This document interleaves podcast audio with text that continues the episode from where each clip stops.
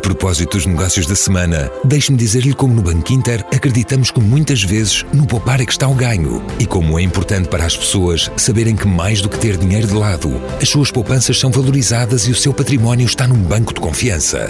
Por isso, se para si um bom negócio é ganhar a poupar, não deixe de procurar o banco que valoriza as suas poupanças. Bankinter, patrocinador do podcast Negócios da Semana.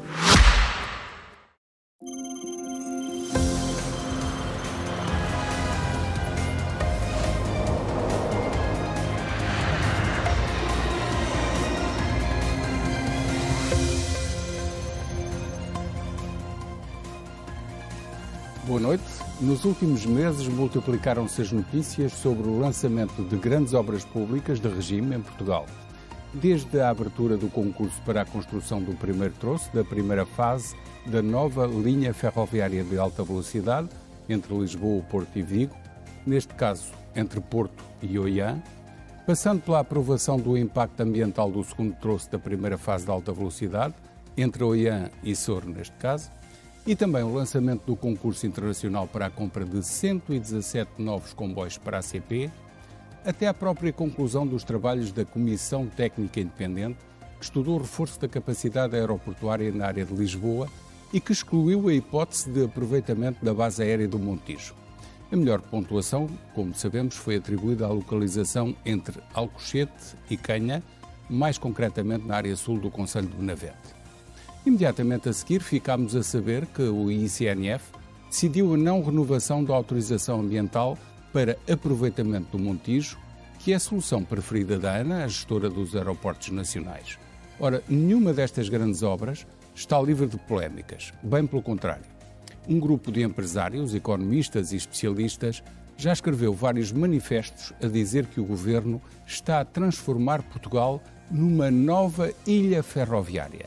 Isto tanto por ter optado pela construção de novas linhas em Bitola Ibérica, ao contrário da Espanha, que escolheu a Bitola Europeia, como também por o governo ter dado prioridade ao eixo Lisboa-Porto Vigo, em vez da ligação Lisboa-Badajoz-Madrid. Já em relação ao reforço da capacidade aeroportuária em Lisboa, a principal divisão é entre a Comissão Técnica e os vários interessados na construção de um novo grande aeroporto, a seguir Alcochete, isto por um lado, e os especialistas, economistas, representantes de companhias low cost e a própria ANA, que defendem o aproveitamento das estruturas já existentes, nomeadamente o citado Montijo. Até agora, a impressão que fica da atitude do governo é que está a deixar tudo preparado para que se torne quase irreversível a construção da nova linha ferroviária de alta velocidade Lisboa-Porto Vigo, em Bitola Ibérica, com um custo de mais de 8 mil milhões de euros e apenas uma comparticipação comunitária de pouco mais de 20%, e também que seja mesmo construído um novo grande aeroporto internacional nos arredores de Lisboa, na margem sul do Tejo. Convidado desta edição, Frederico Francisco, mestre em Engenharia Aeroespacial, doutorado em Física, é o secretário de Estado das Infraestruturas. Obrigado pela sua disponibilidade. Obrigado.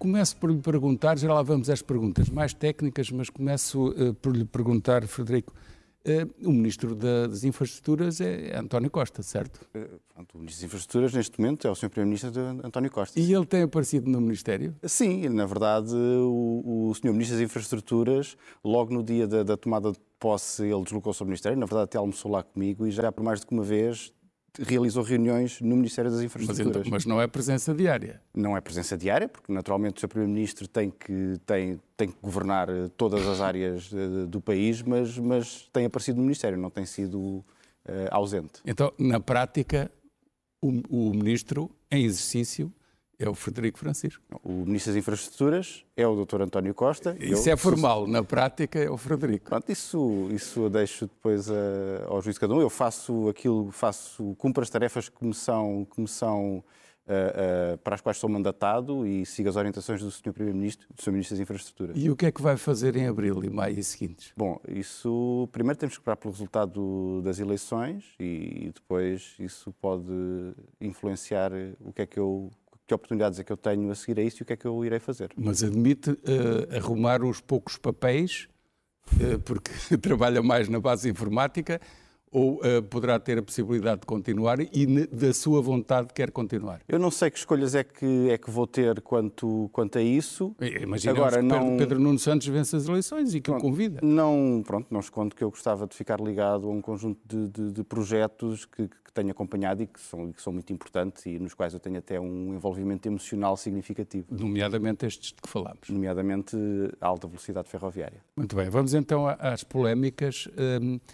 Esta acusação de um conjunto de especialistas, empresários, estou-me a lembrar, por exemplo, do presidente da Associação de Empresas que fabricam peças para automóveis e que diz que Portugal está a ficar uma ilha ferroviária por causa desta decisão de adoção da bitola ibérica, portanto, continuação da utilização da bitola ibérica, a distância entre eixos ou entre carris, em vez da bitola europeia, que foi o que a Espanha já apostou há mais de 15 ou 20 anos.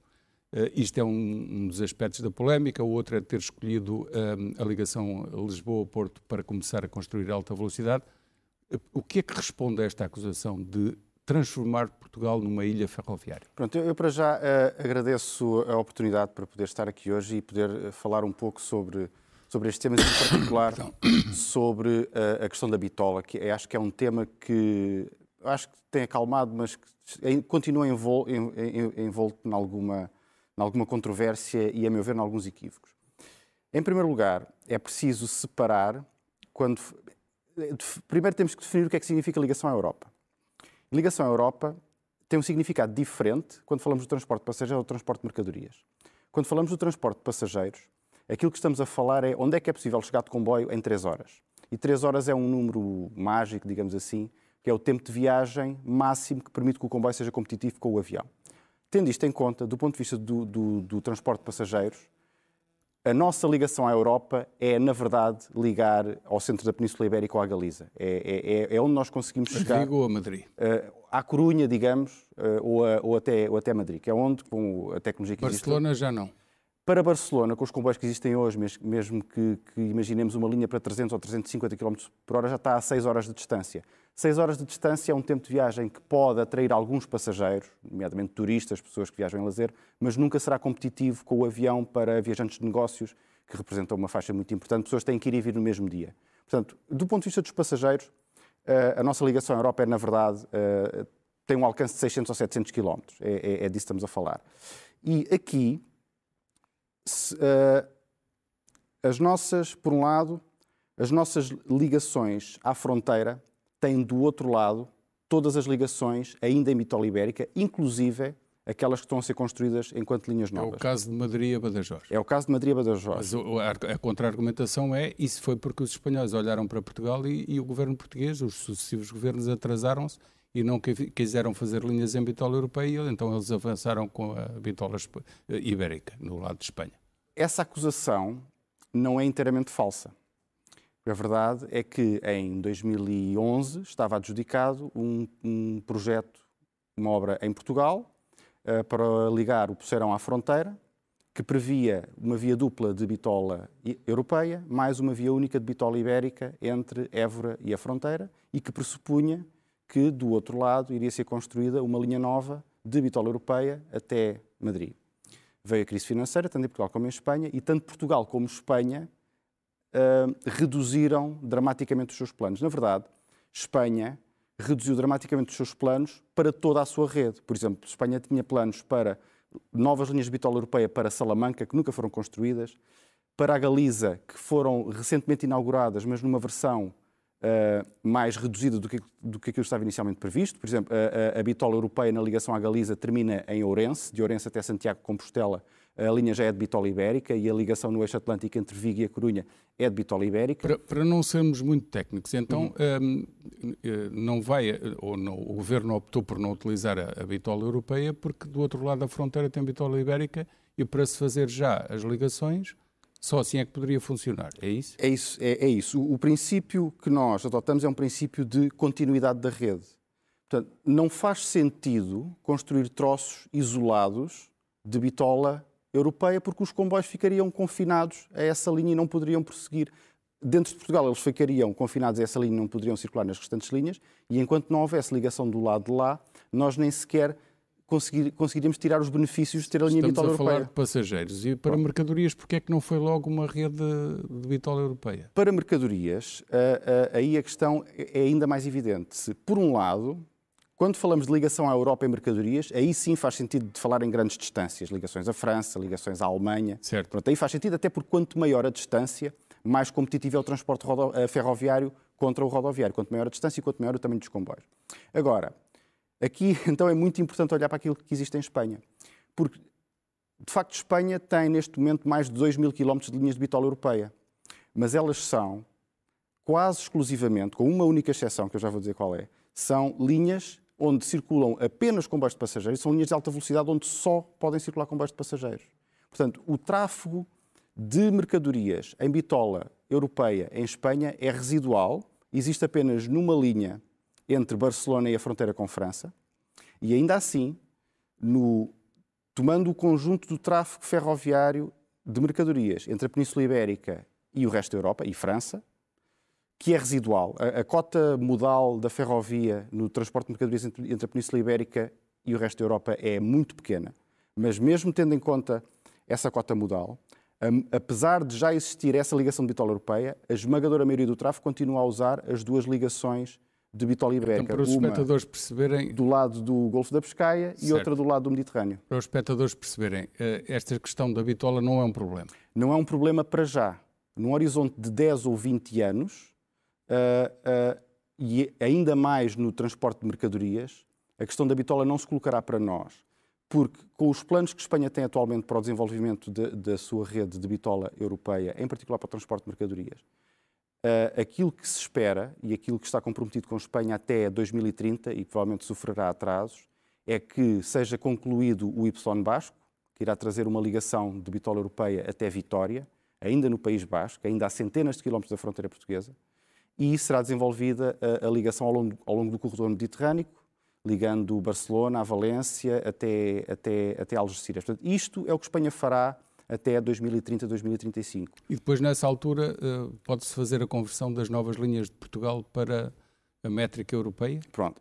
Esse é o segundo ponto. Nós adotamos o princípio de continuidade da rede, mas todas as obras, e na verdade não só nas novas linhas, em todas as modernizações de linhas existentes que nós estamos a fazer em Portugal, nós estamos a instalar travessas polivalentes e, no fundo, a deixar tudo preparado para que no momento em que seja necessário fazer a migração, seja necessário e útil, que ela se possa fazer com o mínimo de perturbação possível. Entramos em questões muito técnicas, mas é importante para esclarecer esta polémica. E agora as opções. Ligar Lisboa-Porto-Vigo em vez de Lisboa-Madrid e gastar por cada fase 2 mil milhões de euros, uma linha nova de Lisboa a Porto e a Valença num total de 8 mil milhões de euros. Não é uma loucura, pergunto eu? Porque há muita gente que diz que é uma loucura. Pronto.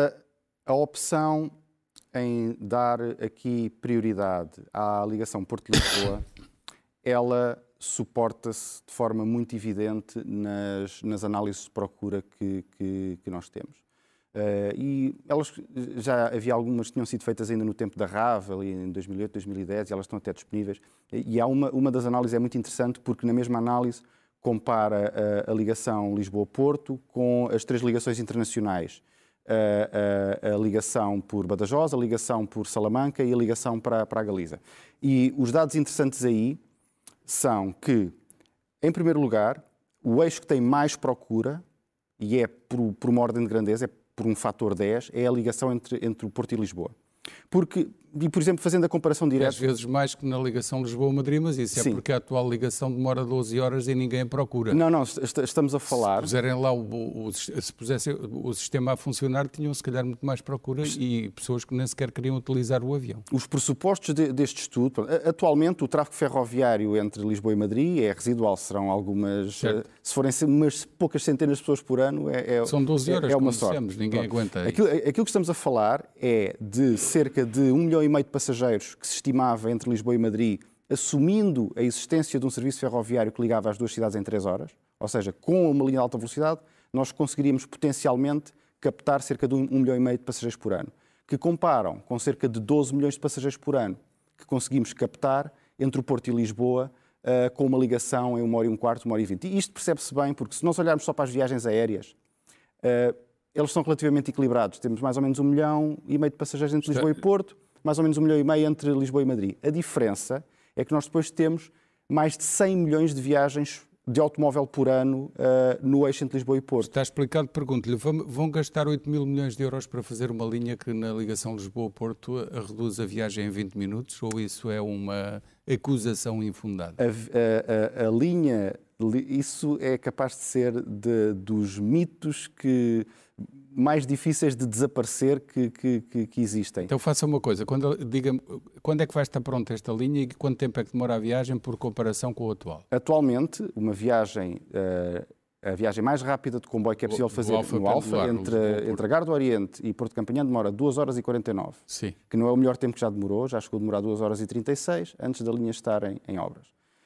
Mas, pronto, partindo das 2 horas e 36, apenas a primeira fase da linha Lisboa, ou seja, metade da nova linha Lisboa-Porto retira 35 minutos, mais 35 minutos da viagem. Eu acho que é melhor ir apontando aqui no mapa e vir para o espectador e vá apontando então, usando aqui o mapa, fase. Portanto, a primeira fase liga o Porto a Sor, que fica mais ou menos a meio caminho. Peço ao nosso realizador que se puder pôr este gráfico no ar. Fica mais ou menos a meio caminho, num ponto onde a linha de alta velocidade cruza com a linha do Norte e apenas fazendo a primeira fase, pronto, eu digo apenas, não é pouco, porque apenas a primeira fase custa mais de 3 mil milhões de euros, portanto é um investimento muito significativo, mas a primeira fase reduzirá logo a viagem para menos de 2 horas.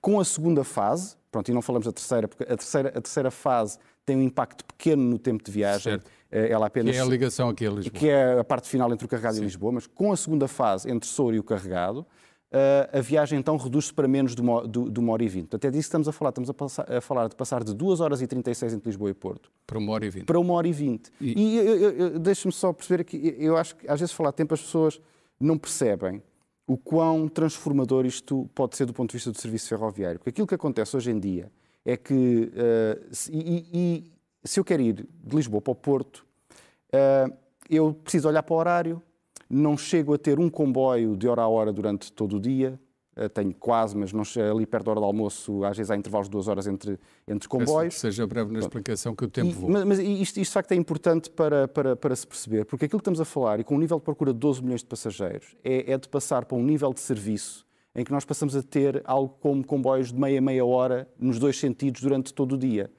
seja, um comboio de meia hora, a partir de Lisboa, a partir do Porto, numa viagem que demora 1 hora e 20, significa que eu não tenho que planear a minha viagem. Eu decido, vou para o Porto e depois regresso.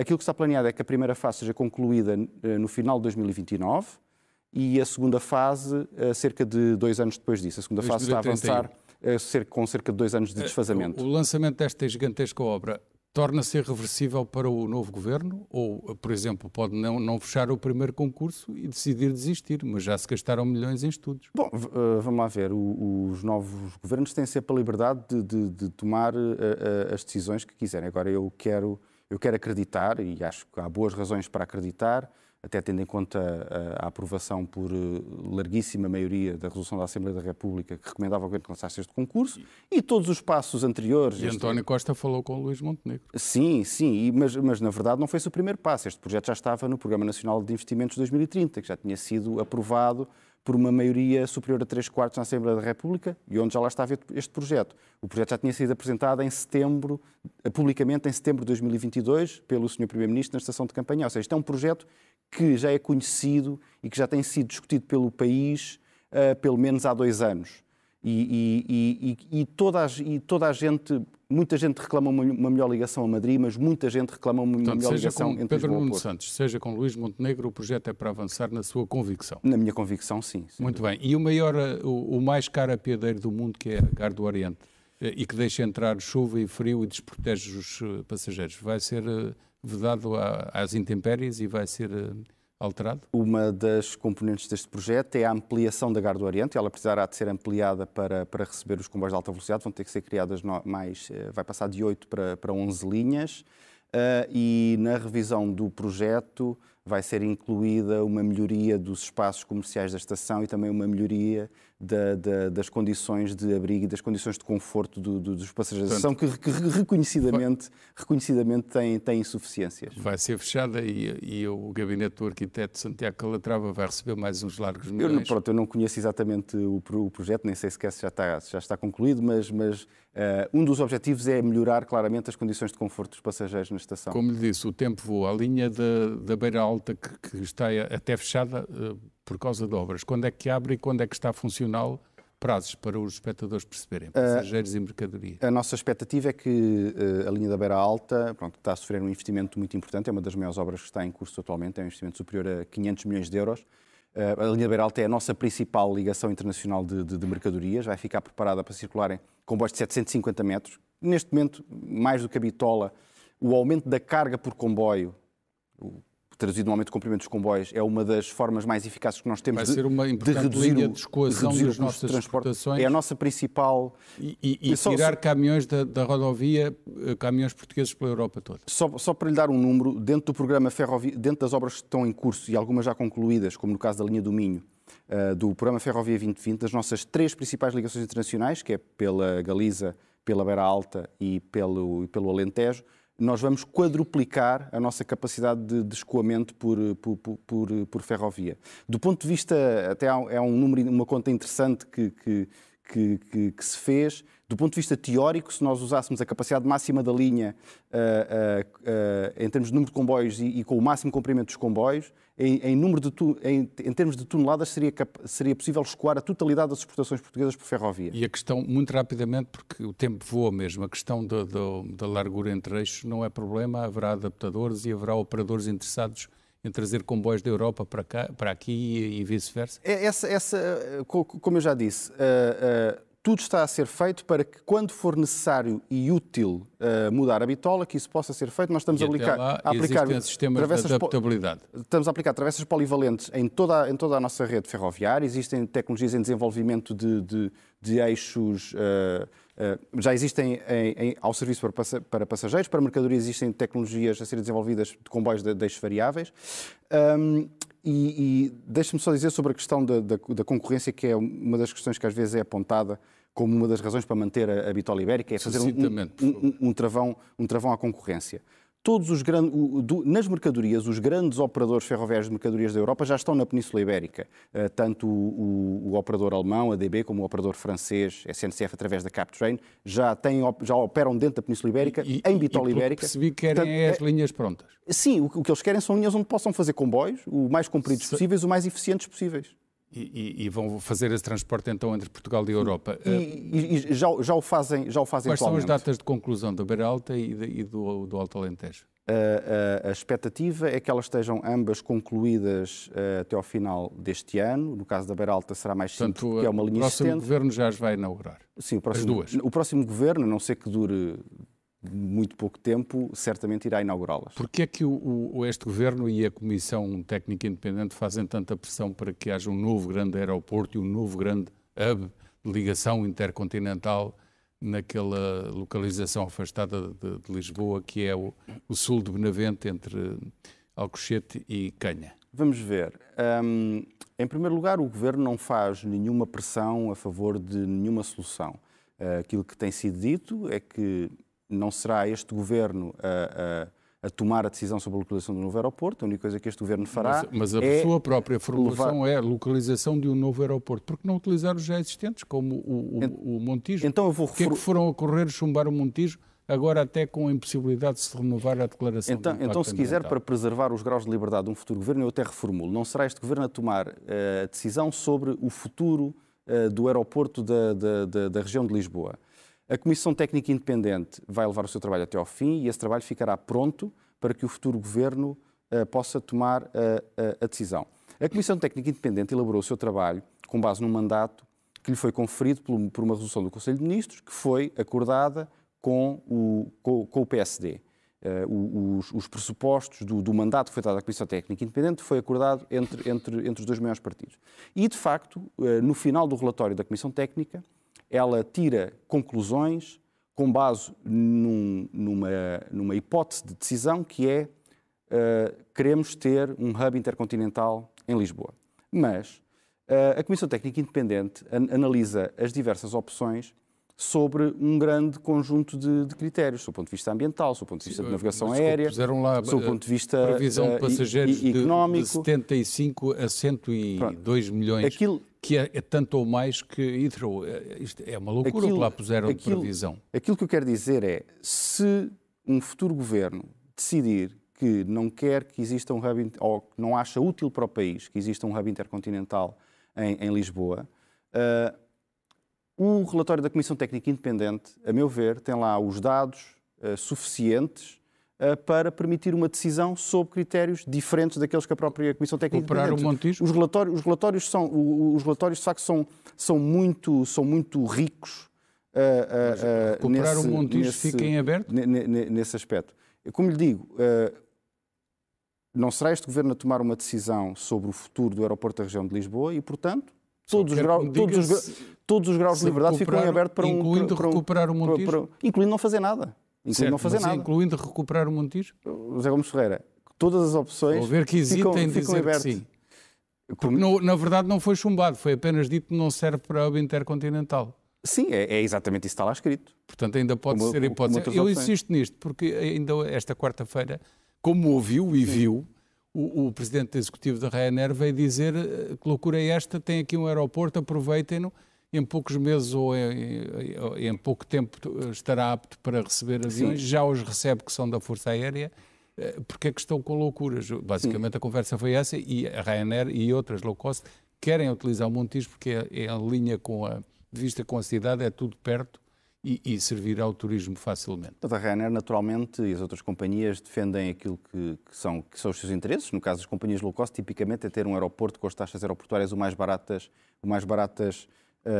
possível. Depois era preciso demonstrar, de facto, que o aeroporto do Montijo poderia estar pronto em poucos meses, o que é no mínimo questionável, diria eu, anos, mas pronto, mas eu quero evitar o mais possível estar a comentar opções concretas. Mas o parque é um grande operador de transporte aéreo que traz muita gente para Portugal e que leva muita gente daqui, portanto faz movimentar a economia. Como diz, eu poderia ficar aqui, eu também tenho opiniões sobre isso e poderia ficar aqui a debatê-las consigo e seria muito é isso que eu quero. Mas é que diga a sua opinião. Mas neste momento nós não queremos mesmo condicionar as decisões de um futuro governo. Agora, se me pergunta a mim, e de facto sequer a minha opinião, o hub intercontinental em Lisboa ele já existe. Existe mas o hub intercontinental em Lisboa. A nossa dimensão da nossa TAP para a ligação à África e à América Latina. Aquilo que nós temos neste momento é um hub intercontinental em Lisboa e que é neste momento a principal porta de entrada na Europa para pessoas vindas do Brasil. Certo. E é uma porta significativa para pessoas vindas dos Estados Unidos. E tem um valor económico muito significativo ao país e que neste momento está limitado no seu crescimento por uma infraestrutura que é o aeroporto Humberto Delgado.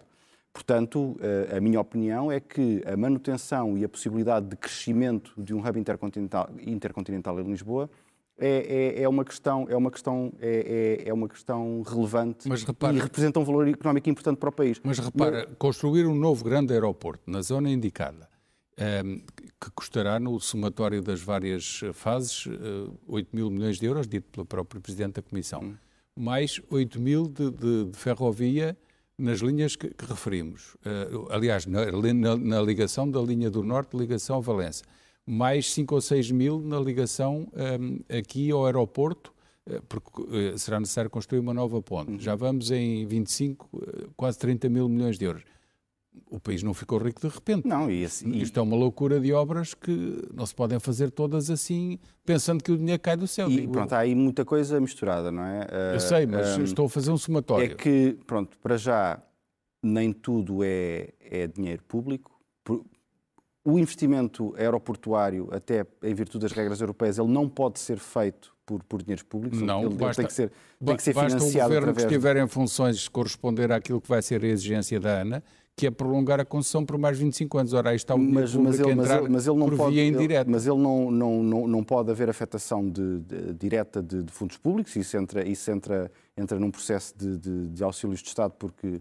de acordo com as regras europeias, o setor aeroportuário funciona em regime de concorrência, e depois, todos esses investimentos na ferrovia, eles obviamente não se vão fazer todos em 6 anos. Vão ser feitos ao longo de um intervalo de tempo que seja sustentável e comportável para o país. Aliás, nós, uma das coisas que é exigida atualmente, sempre que temos que lançar um contrato como aquele, um concurso como aquele que foi lançado para a primeira fase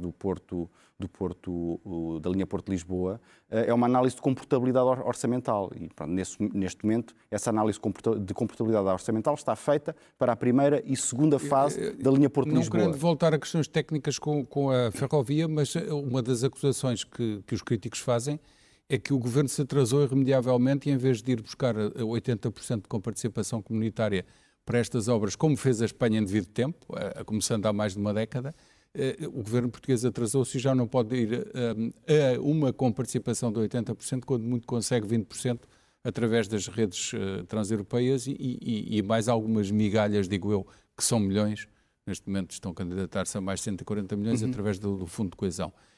Porque é que não fizeram as coisas a tempo? E não lhe pergunto a si, porque não estava lá na altura, certo. Mas, por exemplo, o ministro Pedro Marques teve essa ocasião, o ministro Pedro Nuno Santos também teve tempo, e fizeram tudo na 25ª hora, como se costuma dizer. Eu acho que a última oportunidade que o país teve de financiar uma linha nova Porto-Lisboa toda, qualquer coisa como 80%, foi no início dos anos 90, quando a Espanha fez a linha Madrid-Sevilha. Desde então isso já não se faz. Aquilo que é preciso explicar... No início dos anos 90 aponta para Aníbal Cavaco. Aquilo que é preciso explicar... Ou até António Guterres. Fala-se muitas vezes, podíamos financiar isto a 80%, 85%, porque as pessoas assumem que os fundos europeus são infinitos. Mas não são. É possível financiar coisas até 80%, 85%, mas dentro do plafond de fundos europeus que está disponível. Aquilo que o país só tomou a decisão de avançar com este projeto e ele só se tornou consensual, já tinha tomado uma vez no passado, voltou para trás, e ela agora só foi tomada em 2019. No final de 2019 é que se começou seriamente a trabalhar nisto, e o anúncio público foi feito em setembro de 2020. Portanto, foi a partir daí que o país coletivamente decidiu avançar com este projeto e que começámos a desenvolver todos os projetos, análises de impacto ambiental, a fazer todos os procedimentos necessários.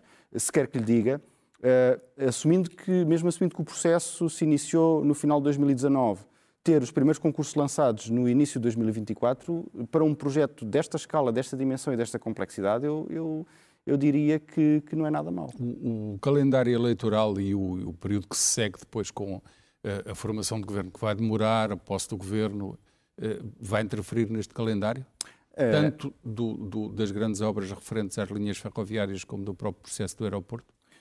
Pronto, as coisas estão em fases muito diferentes. O processo do aeroporto é algo que carece de uma decisão política para que depois se tomem passos. As bases técnicas estão preparadas, é decisão política. Subsequentes. As bases técnicas para a decisão política, depois da decisão política haverá um novo trabalho técnico extenso que será necessário desenvolver. No caso da linha de alta velocidade de Porto-Lisboa, estamos a falar de uma situação diferente, de uma decisão política que já foi tomada há vários anos, trabalho técnico que está desenvolvido e já em curso e que continua e que, inclusive, tem uma resolução da Assembleia da República aprovada por todos os partidos, exceto um, votada favoravelmente por todos os partidos, exceto um, que recomenda ao Governo que não só lance o primeiro concurso, como também que continue a desenvolver os passos necessários para o lançamento dos concursos seguintes.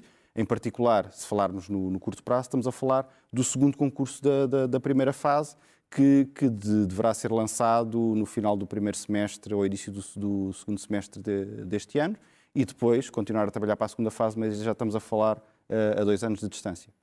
Só para concluir, chegamos ao fim. Em relação à ligação a Madrid, os portugueses que queiram ir de comboio, quando a obra estiver pronta, vão demorar quanto tempo? Não chegamos a falar desse aspecto. Esse facto é um aspecto relevante porque, às vezes parece que não estamos a fazer nada na ligação a Madrid, mas estamos. Não é? A nova linha que está a ser construída entre Évora e Elvas, ela vai permitir encurtarem muito o tempo de viagem entre Lisboa e Madrid. Ainda não será um tempo de viagem competitivo. Será quanto? com o avião, mas aquilo que nós esperamos é que seja possível criar um serviço ferroviário direto entre Lisboa e Madrid, que demora 5 horas, 5 horas e meia por aí. É competitivo com a própria autoestrada. É competitivo com o automóvel, é competitivo com o automóvel ou com o autocarro, ainda não é competitivo com o avião, mas aquilo que nós esperamos é que, algures, durante o ano 2025, seja possível criar esse tipo de serviço. Portanto, em 2025 já podemos ir a Madrid às compras e passear. E passar lá uma noite e voltar. Ainda não dá para ir e vir no mesmo dia, mas dá para ir passar uma noite e voltar. Já é alguma coisa. Já é alguma coisa. Muito obrigado por esta entrevista. Foi muito importante porque a polémica, como sabe, estava muito forte. Sim, é verdade. E há de continuar, mas muitos pontos foram aqui esclarecidos. Fizemos serviço público aos espectadores. Obrigado pela sua disponibilidade. E aos espectadores, muito obrigado pela vossa atenção. Até quarta-feira. Tenham uma boa semana.